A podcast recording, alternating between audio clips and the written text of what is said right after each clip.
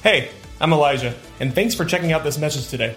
We're glad that you're here, and we would love to get connected with you and your family. One easy way you can do that is to text River Connect to 97000. You can also visit our website at theriverchurch.cc to learn more about us and some upcoming events. Lastly, if you would like to give to the River Church today, you can text the amount you want to give to 84321, or you can head to our website and click the Give tab at the top of the page. Thanks for joining us, we hope you enjoyed today's message. Morning, everybody. Great to see you all this morning. Everybody enjoy that extra hour of sleep, huh? Who in here? Yes? Woo! Who in here said, Pastor, since 1964, I get up at the same time. It don't matter what the clock says. I nothing this morning. Who's that? That was all of the 8 o'clock gathering. They all said that for some reason. But uh, welcome to the River Church. So glad you're here. We are in the book of Matthew, chapter number six. So would love for you to turn there. Listen, if you if you're more digital and want to bring your iPad or want to bring your phone and look there, I would love for you to follow along. Don't don't follow. Don't trust the thing behind me. I don't know if you ever noticed. I don't ever look back there. So who I don't know what's going on back there, but I don't want you to just read the screen. I want it to be, I want you to look at it and see it and have a place where you can take notes and write things down and, and uh, let the Lord challenge you and, and then come back to it on Tuesday and see it again. So just want to encourage you, uh, if you're not in the habit of, of bringing a Bible, work at bringing, making that a habit. Bring it. If you need a Bible, let us know. We will get one to you. We'd love to supply you uh, with the Word of God. Would love to do that. All right, well, we are in the last uh, sermon on the Lord's Prayer. Right, one of the more, more famous in all our culture to know the Lord's Prayer, our Father who art in heaven. You could say that to, to many people, even in our American culture, and they probably could pick it up. They'd go, okay, I'll go to the next line. They would hear it. But we've been studying what does the Lord's Prayer mean? It's not just something we say that we just kind of go through it because we're supposed to, and the Lord will look down and said, You've said it five times. I'll give you five stars." That's not what it is. The Lord gives us a pattern on how to pray, what prayer should look like, and that's what we've been studying. And I hope and I hope and I pray that the Lord is using this, that I hope last week maybe it, it impacted your prayer life a little bit. Maybe you prayed a little bit more, or maybe when you're sitting down at McDonald's getting ready to pray for a cheeseburger, which I don't know if you're allowed to do, right? Like, but McDonald, you know, you're getting and you just before you eat, you, you pray and you just slow down a little bit. Realize, man, I, I I'm allowed to talk to the Almighty God, that He calls, Jesus teaches us this pattern, and to know who we're praying to, dearest Father, our Heavenly Father. And maybe that just helps center you like, I'm talking to the dearest Father, our Father who art in heaven.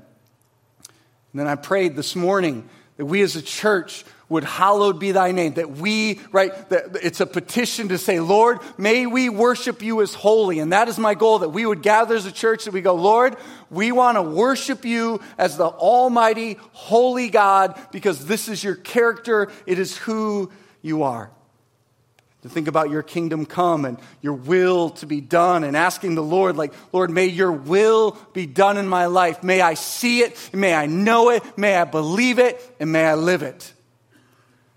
In the second half of the prayer we studied last week, which really is the personal petitions that the Lord invites us to. Give us this day our daily bread. And just to, God says, hey, I don't want you to worry about everything. I want you to bring that worry to me, your daily needs.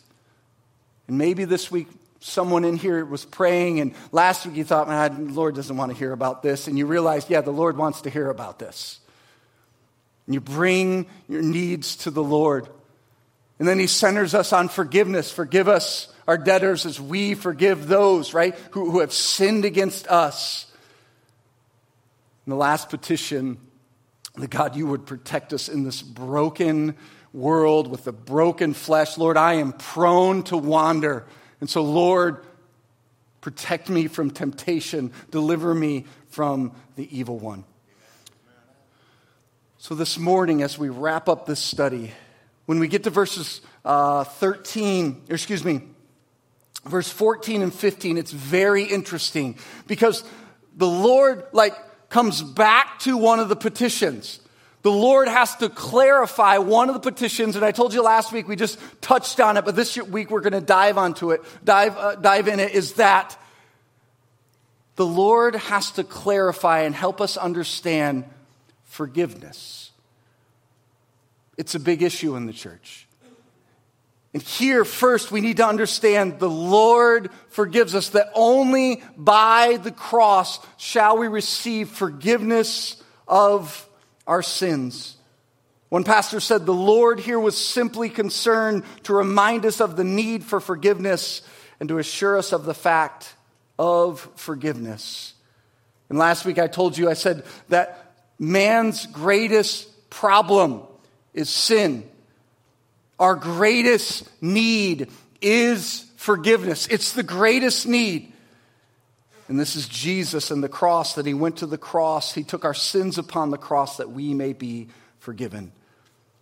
But here, Jesus explains a little bit more about forgiveness, and it's heavy. He says this For if you forgive others their trespasses, your heavenly Father will also forgive you. All right. But there's the next verse. But if you do not forgive others their trespasses, neither will your Father forgive your trespasses. That's heavy.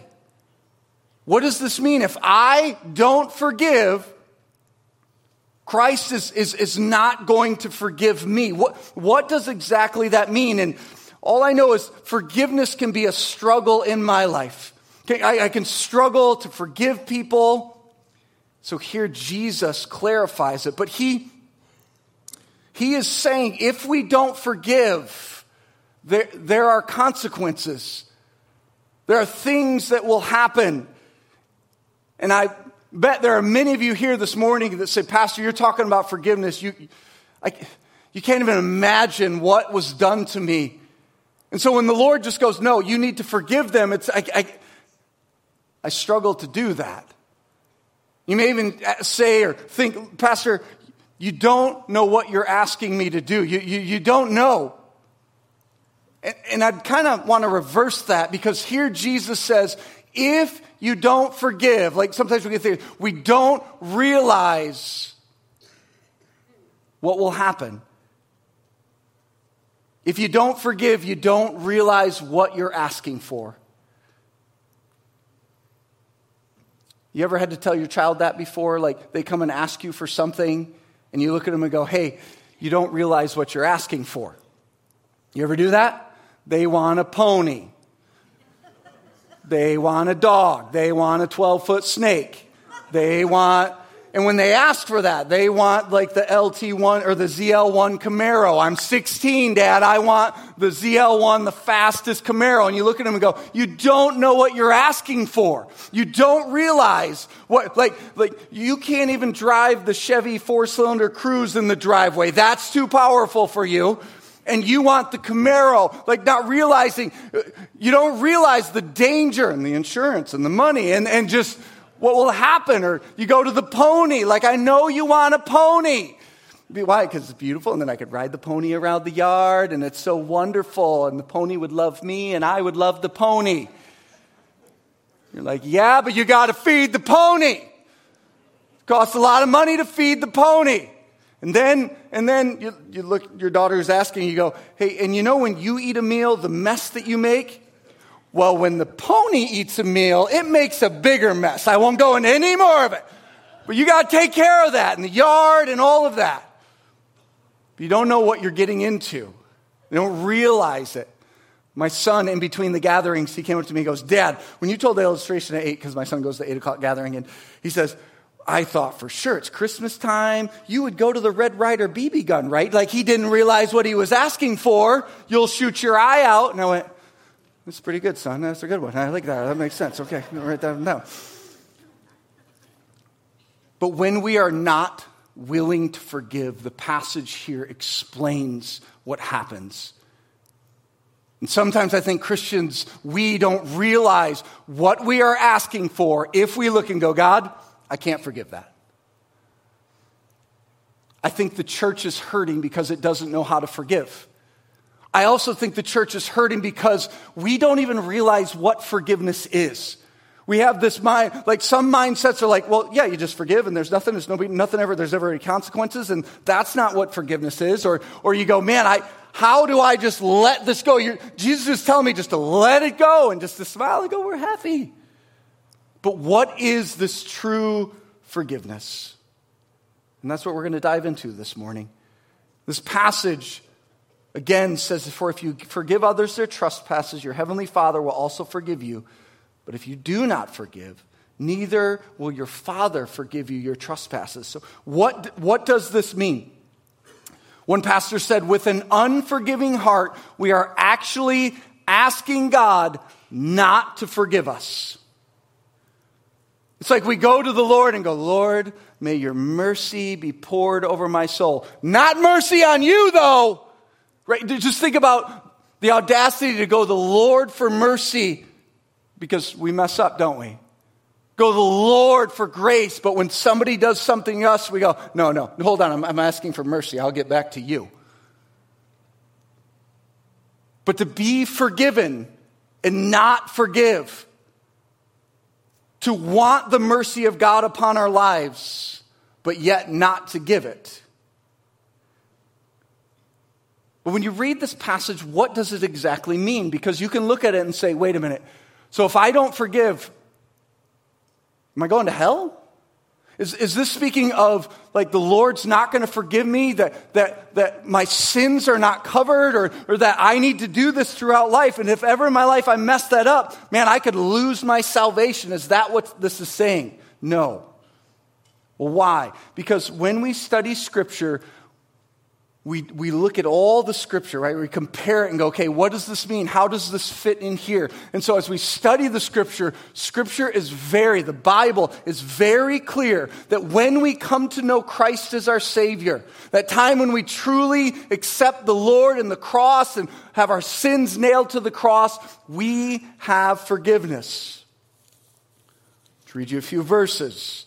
Colossians 2:13 and you who were dead in your trespasses and the uncircumcision of your flesh God made alive together with him having forgiven us some of our no wrong word. Having forgiven us all of our trespasses. Colossians 3:13 bearing with one another and one has a complaint against another forgiving each other as the Lord has forgiven you. So you also must forgive 1 John 2:12 I'm writing to you little children because your sins are forgiven for his name's sake. One more, and I give you multiple here because I want you to see the Bible is very clear about salvation and being saved. Ephesians 1 7. In him we have redemption through his blood, the forgiveness of our trespasses according to the riches of his grace. Romans 8 1. There's therefore now no condemnation for those who are in Christ Jesus. So we see this clearly. So, what does this mean here in Matthew 6? What is Jesus pointing to? One pastor says this As justified believers, the disciples do not need a radical new cleansing, but rather a daily cleansing from the contaminating effects of sin.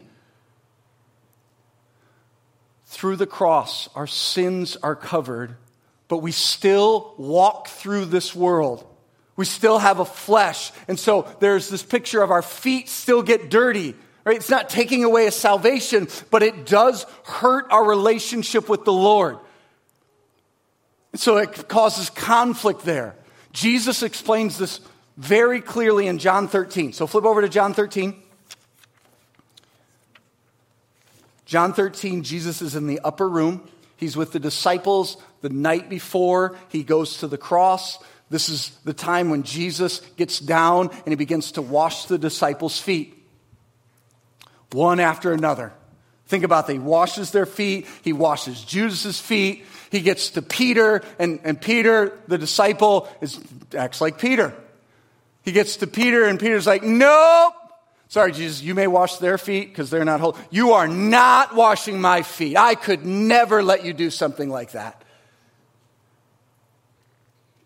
And Jesus speaks very clear to Peter. Here's what he says He says this Jesus uh, answered him, What I am doing, you do not understand now, but afterward you will understand. So he's saying, Peter, you don't get this now, but there's the cross coming. And after the cross, you'll understand. And he goes, Peter said to him, You shall never wash my feet. And Jesus answered him, If I do not wash you, you have no share with me. So Simon Peter, again being Simon Peter, says, Lord, not my feet, not just my feet, my hands and my head, my hair back here, everything. And Jesus said to him, The one who has bathed does not need to wash except for his feet, but is completely clean. Jesus is showing us. He's saying, Peter, you don't need a bath. He's giving the picture because you have accepted me. My righteousness is placed upon you. So if you know the Lord, it's not because of your righteousness. Christ's righteousness placed upon you. You are clean. But again, here's the picture. He says, I'm going to wash your feet because you need to keep repenting. You need to keep coming back to me so we can continue to grow in this relationship. So here it's not saying you lose your salvation, it's pointing to a couple things. Wilkins says those who have received forgiveness are so possessed with gratitude to God that they in turn will eagerly forgive those who are debtors to them. This does not teach that humans must forgive others before they can receive forgiveness themselves.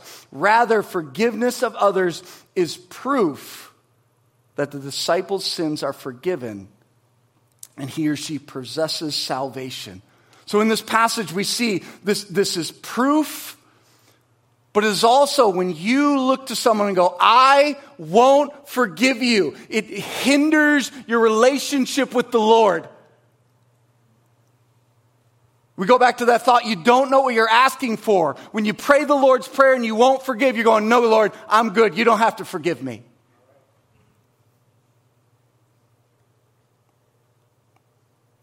Go back to this thought of you don't know what you're asking for. You're also asking, if you will not forgive others, you're asking for an unhealthy soul.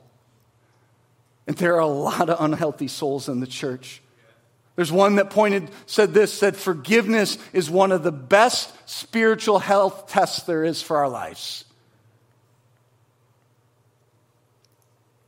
When I was younger, there was a, a, group of older men that, that I knew, and some attended church and some didn't. And as I was thinking about this sermon, it just reminded me of these men.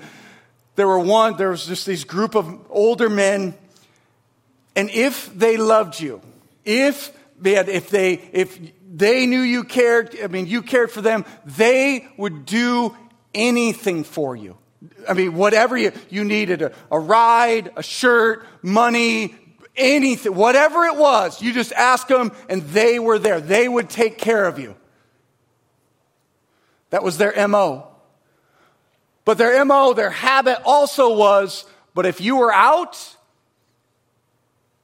if you did something wrong to one of them, they were done with you. They're done.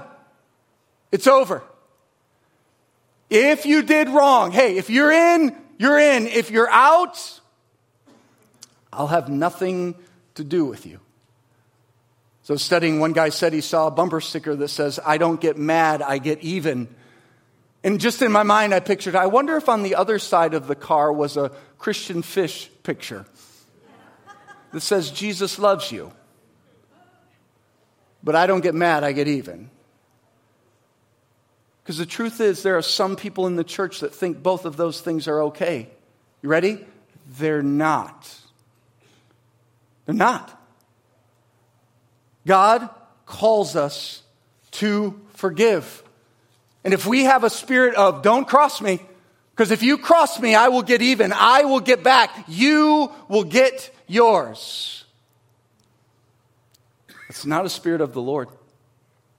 Some of you in here, uh, you like to work out and go to the gym and part of exercising things. One, one of the things in, uh, think about working out is grip strength. Whenever you do some workouts, like if you're hanging, like you need grip strength, you're picking things up, your grip strength, and sometimes your other, you know, your other body parts are strong enough, but your grip strength gives out.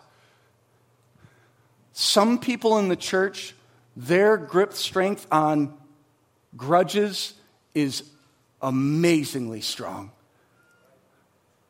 that you have a grudge against somebody, that somebody has done wrong to you, and it's been 15 years, but man, that grip strength is holding on. And you can't lay it down. So here, the scripture says, I don't think you realize the hurt and the pain that will happen. That if you hold on to that, it's going to cause hurt in your life. You don't realize what it does. Now, on a side note, understand that some of you in here have forgiven, and then, then you're like, you run into that person again, and it flares up in your soul. You like see it, and like, man, I thought I had laid that down, and whoosh, it's right there all again. And so you fight and go, Lord, I gave this to you. I'm trying to take it back. I'm going to give it back to you.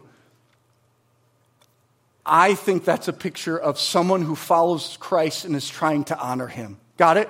Like this, this, you're trying to lay it down. Uh, uh, this is not talking about those who have like, Pastor, I, I forgave and then this bitterness wells up inside of me. And then I have to go to the Lord and ask for forgiveness. This is what we do.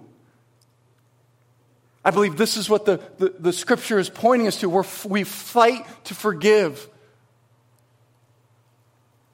What I think this is speaking to is when there are those who say, I know Christ is Savior, but no way. And Jesus here is telling us the cost. Ephesians 4:32 be kind to one another tenderhearted forgiving one another in God as God in Christ forgave you. So I don't normally put quotes up on the screen, but I read this one and it was it's a little longer and it's heavy, and I just wanted us to, I wanted you to see it and maybe it'd help you uh, understand a little bit better. But Kent Hughes said this an un, is it up there? Okay, I made sure. See, I did that one. An unforgiving spirit brings isolation and a compounding of our bitterness, and sooner or later it shows itself. Self pity finds its root here. Then comes depression as an unforgiving, as an unforgiving, offended self turns inward. We become even more fault finding and hurt and unforgiving, then more depressed and emotionally unhealthy.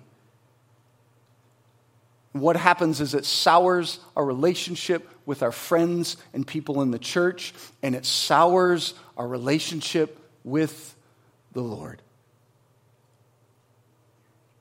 See, what we're asking for if we won't forgive is we're also asking for an unhealthy church. I believe there's too many people in the church, just for a visual. I think of a tennis match, and there's a guy, right, in the chair, way above everybody else on the side of the court. He's way up high, much higher than the other people. And his job is to look down on them and go, Fault! Fault! It's the tennis, you know, judge. The ball's out, he yells, fault, fault, fault, fault. And people in the church, I think they think that's their position. They're called to be up high on the chair and look down at everybody else and just watch for everybody else to have a fault so they can call it out. The Lord calls us to forgiveness. We often are quick to take offense, quick to assume the worst, quick to resist forgiving. And here the Lord calls it out. So maybe you're sitting there and go, okay, Pastor, I, I hear what, what it causes. How do I get there? How, how, how do I understand forgiveness? How, how am I able to do that? Well, I'm so glad you asked that question. Let's look into the Word. Go with me to Matthew 18. Jesus tells us a parable that explains this so well. Matthew 18, verse 21 says, Then Peter, you know what? I'm going to let you turn there because I asked you to turn there. You're like, you asked me to open up my Bible and turn there, and now you don't give me time to get there. I give you time. Awesome. And some of you just felt guilty. Fine, I'll turn there. Matthew 18. Then Peter came up and said to him, Oh, here's Peter again. Lord, how often will my brother sin against me and I forgive him? As many as seven times. Now, why would Peter say seven times? Because it is thought then the rabbis would require, say, hey, you need to forgive somebody three times. After that, so Peter, being Peter, being holy Peter, it's like, I'm going to double it plus one. That's what I'm going to do. Double plus one. The Lord will think I'm good and holy. It's probably over what the Lord's asking for. And Jesus said to him, I do not say to you seven times, but 77 times. 70 times seven. What here it means is uncountable. Right? You don't go 70 times 7, 241. This one person, I'm up to 184. I only got a couple more to go. That's not what it's saying. It's saying forgive, forgive, forgive, forgive, forgive. Here, Jesus then tells us this extremely, like it is an extreme, there's exaggeration here. He tells us a story, a parable. And it's really in three acts. And one guy described this way, helped me see it, so that's how I'll do it. But it starts off and it says, The kingdom of heaven is like a king who wanted to settle his accounts. And so he found one of his servants who owed him 10,000 talents. So you can ask, uh, how much did he owe him in today's, in today's market? What did that look like? So most people say a billion to a zillion. They say, when you look at the money, try to figure out, it was like a billion to a zillion dollars. I told you this is an extreme parable. What Jesus is saying is this servant owed something he never, ever, ever had a chance to repay no matter if he worked every day of his life, there's no way he'd have enough to repay the debt. It's so extreme. So you read it that way and go, so this guy had a debt that he could never repay. Nope. And what's crazy is the king forgives him of his debt. Verse 26. He says, So the servant fell on his knees, imploring him, imploring the king, Have patience with me. I will pay you everything. Well, it's, it's a lie. He's, he can't pay him everything. there's no way he could pay him everything. It says, but the king, out of pity for him, released him and forgave him of his debt. Now, Jesus tells this parable, and it's extreme, but we see ourselves in here. We are the servant with a debt that we cannot pay. The Bible says, For the wages of sin is death. We are not able to pay the payment for our sins, but Jesus did. The cross of Jesus. This is why Jesus came. God's Son, perfect Jesus, the Lamb who paid the price for your sin and my sin. We put ourselves so, so the servant that I'm the Jesus paid the price for me. Act 2. Verse 28, but when the same servant went out, he found one of his fellow servants who owed him a hundred denarii and seized him, beginning to choke him, saying, Pay me what you owe. So it looks like he's forgiven, and now he tracks down the guy who owes him. Like, like it's not just a, hey, I saw you. No, no, he goes and finds him. You! So much he puts him in a chokehold. I told you this is extreme. People are like, man, Jesus extreme. He's got him in a chokehold. I would never do something like that. Maybe in my mind, but he puts him in a chokehold. Says, You owe me and you better pay me. Now, what did he owe him? When you look up the amount that he owed him, it looks to be around three to four months' wages. which means that's not a small sum, right? Like that, that that's still a heavy load. That's still that's that's still a weight. It's not like, oh, he drove over your lawn and you put him in a headlock. No, he, he owes you three months of pay.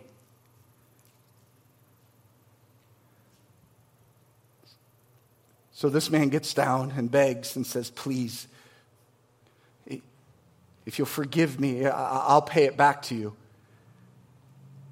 And the servant has him thrown in jail until you pay me every last dime. So people see it and they go back to the king and, like, so, Act 3, verse 32, it says, Then his master summoned him and said to him, You wicked servant, I forgave you all that debt because you pleaded with me. And should not you have had mercy on your fellow servant as I had mercy on you?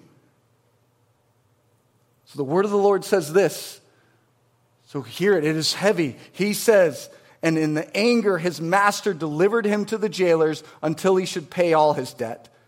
So also my heavenly Father will do to every one of you if you do not forgive your brothers from your heart.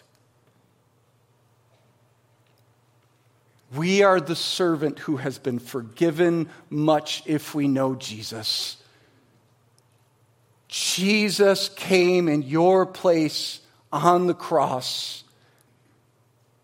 We have been forgiven of an unpayable debt. And if we know the Lord, we must be like the Lord. We must be like Christ in our forgiveness. Is that our heart? Now, I want you to hear some things because this sermon, I feel like maybe more than any I can remember, brings up, yeah, but what about? Like you may be sitting there, yeah, but what about? But what if they, but what if? So, first off, this is a great question to ask in a growth community this week that happens every day. They're so helpful. But what about? And you get together and you study God's word and you go, okay, what is that? But what about this? So here one man taught and it helped me hear. Listen, Jesus in this forgiveness, when he tells us to forgive, he is not dismissing the government's role and rule that good government should never carry or punish those who break the law. This is not saying that a, that a government shouldn't say, hey, you break the law, there's a penalty. Right? This is done, there is a penalty. That is good government. The Lord has, that's what the Lord has set up. That's what should happen. So when we say forgiveness, we just don't go, oh, you just did that. You just broke that law. No big deal. Let's go. Come on. That's not what it's saying. There is still consequence for sin. So Jesus here is also, he's not dismissing what he just said. So Matthew 18, right before this parable, Jesus said, Hey, if you have a problem with your brother, somebody in the church, you have aught, you need to go to them. And, and if they don't, if they've sinned against you, then you take somebody else. You take the church. We got to figure out how to mend this relationship. But if they won't repent, if they won't do what's right, you in your heart, you still have to forgive. You can't carry around that bitterness, but it does change the relationship. Right? It, it, there, there are consequences. So the Bible says, be kind to one another, tenderhearted, forgiving one another as God in Christ forgave you. So many times there will be parameters, there will be things set up, but there can still be forgiveness. There can be guards go, man, I, I, I can't allow this person to hurt me again. Correct. So, understanding forgiveness isn't throwing out consequence or isn't throwing out things that will protect you. That's not what this is saying. I think sometimes the church has got that idea and they're, they're missing what forgiveness is and what forgiveness we're called to. But five years ago, when I became the location pastor, we, we dealt with sin. It's not easy. And remember somebody yelled from the crowd, Whoever has no sin, cast the first stone. And yes, that is scripture. But if you don't understand what that pertains to, to go, hey, yes, we all have sin, but there is still consequence for sin. But we in our heart are called to forgive and not carry bitterness or hatred. That's why Ephesians 4 is so good.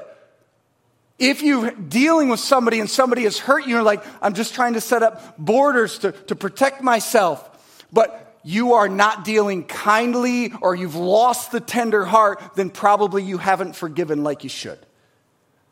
So that's why you go back to that passage of Scripture. In Titus, which is a pastoral epistle, means Paul wrote it to a pastor. And he says, Paul says, hey, to the pastor, remind them. And so I just believe he's saying to pastors, remind the church. It's in Titus 3, it says, remind them to speak evil of no one, to avoid quarreling, to be gentle, to show perfect courtesy toward all people. For we ourselves were once foolish, disobedient, led astray, slaves to various passions and pleasures passing our day in malice and envy, hated by others, and hating one another. Oh, but when the goodness and loving kindness of God our Savior appeared, He saved us. Not because of the works done by us in righteousness, but according to His own mercy, by the washing of regeneration and renewal of the Holy Spirit. Here, Jesus, the passage, the parable, he does not permit us to hold a grudge and to not forgive because he knows that bitterness will eat us. Here in this parable, he's not talking, right? It's not just an action, it is our attitude, it is our heart. After the 8 o'clock gathering, I had a lady come up to me. She thanked me, thanks for the pastor's sermon. And I think I flipped those words. Thanks for the sermon, Pastor. That was weird. But she said, when I was hurt in my life, and I think she'd be okay with this, when, when my husband sinned against me, said I gathered around a group of ladies and knew what the Lord had called me to do. She said, Nothing in my heart wanted to do that. She said, I just began to pray, Lord, I know your truth, and I'm going to try to follow it, but I basically am too weak to do it. It was so beautiful because she said, you know, right then, it's not like all of a sudden I went, whoo, okay, I'm good now. She said something like, now I look back and look at the strength of the Lord on my life knowing that He has me. See, this forgiveness isn't something light. I don't stand here and go, oh, it's just, no, it's heavy and it hurts and there's a wound and a scar. But the Lord wants to give you freedom from it so you don't carry that bitterness. You don't carry that hurt so you can have healing. The Lord gives it to us. So, one last story as I close. I was reading in one of the commentaries, and the writer became very vulnerable. He, he told a story of his life. He said, he spoke of his stepfather. He said his stepfather was he said an evil man, and he, he caused so much hurt in their family. He didn't go into all the details. He just said there were so many things he did. He said, when I was a young teenager, he finally exited out of my life. And the writer of the book said, I was then called to go to Vietnam. And so I'm in Vietnam. And he said, while I was in Vietnam, the thought of that man consumed me. He said, and I made a vow. So I was in Vietnam and I made a vow that when I return home, I will kill that man. He said, In that year, I came to know Jesus Christ as my Lord and Savior. He said, It changed everything.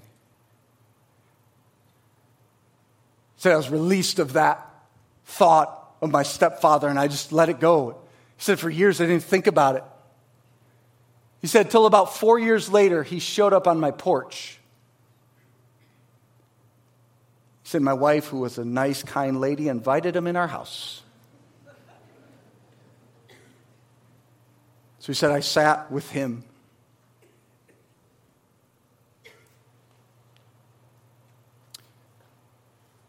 He said, I looked at him and I told him the vow. So I told him. He said, terror crossed his face. And then he said this. He said, I looked at him and said, But, but I now know that I'm no better than you. God has forgiven me. And if he can forgive a sinner like me, I can forgive you. He said, I will not also, I will not, let me write that, I will not let you hurt my family again. So don't think this is made out of weakness. Rather, I forgive you because I have been forgiven. Jesus changes everything. And when we struggle with forgiveness, run back to the cross, huh? Ask the Lord, pray, Lord, please give me your heart of forgiveness. I'm struggling. I'm trying to take it back. Help me to forgive.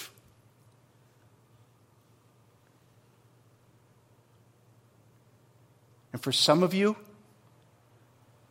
the person you need to forgive is yourself. You won't do it. Believe the forgiveness of the cross. Know it.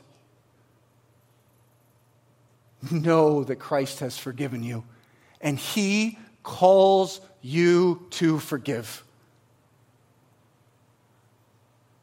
So know that He paid for it on the cross. Some of you are struggling to forgive. People are hurting. You're in the middle of it right now. Can I encourage you? You so need people, the church in your life, that will gather around you and that will lift you up in prayer in this hard, difficult time. Run to the church. They are here. We are here to pray for you and with you, to weep with you, hearts to break with you, but also to know the strength of the Lord is real. And lastly, maybe you're in here and when we talk about forgiveness, you've never truly accepted the forgiveness of the cross. This morning, there'd be no better day than to know that what Christ did on the cross can set you free. And if you will trust in the Lord, repent of your sin, and believe that Jesus died on the cross and rose again, He'll save you. He'll give you true freedom and a new life in Him. Will you stand, please?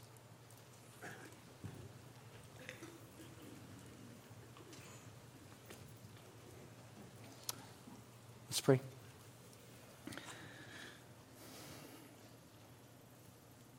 Lord, thanks for teaching us how to pray. Lord, there's lots of wounded hearts out there, you sure know.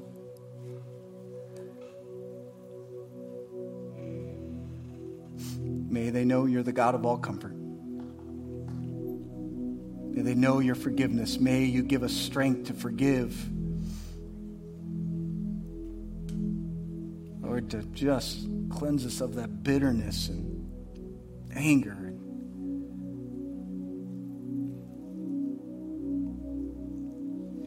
May somebody in here who hasn't accepted you as Savior, Lord, may your Holy Spirit, Lord, may their eyes just be open to your truth.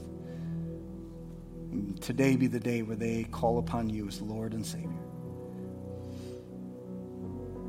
Thank you, Lord. In Jesus' name.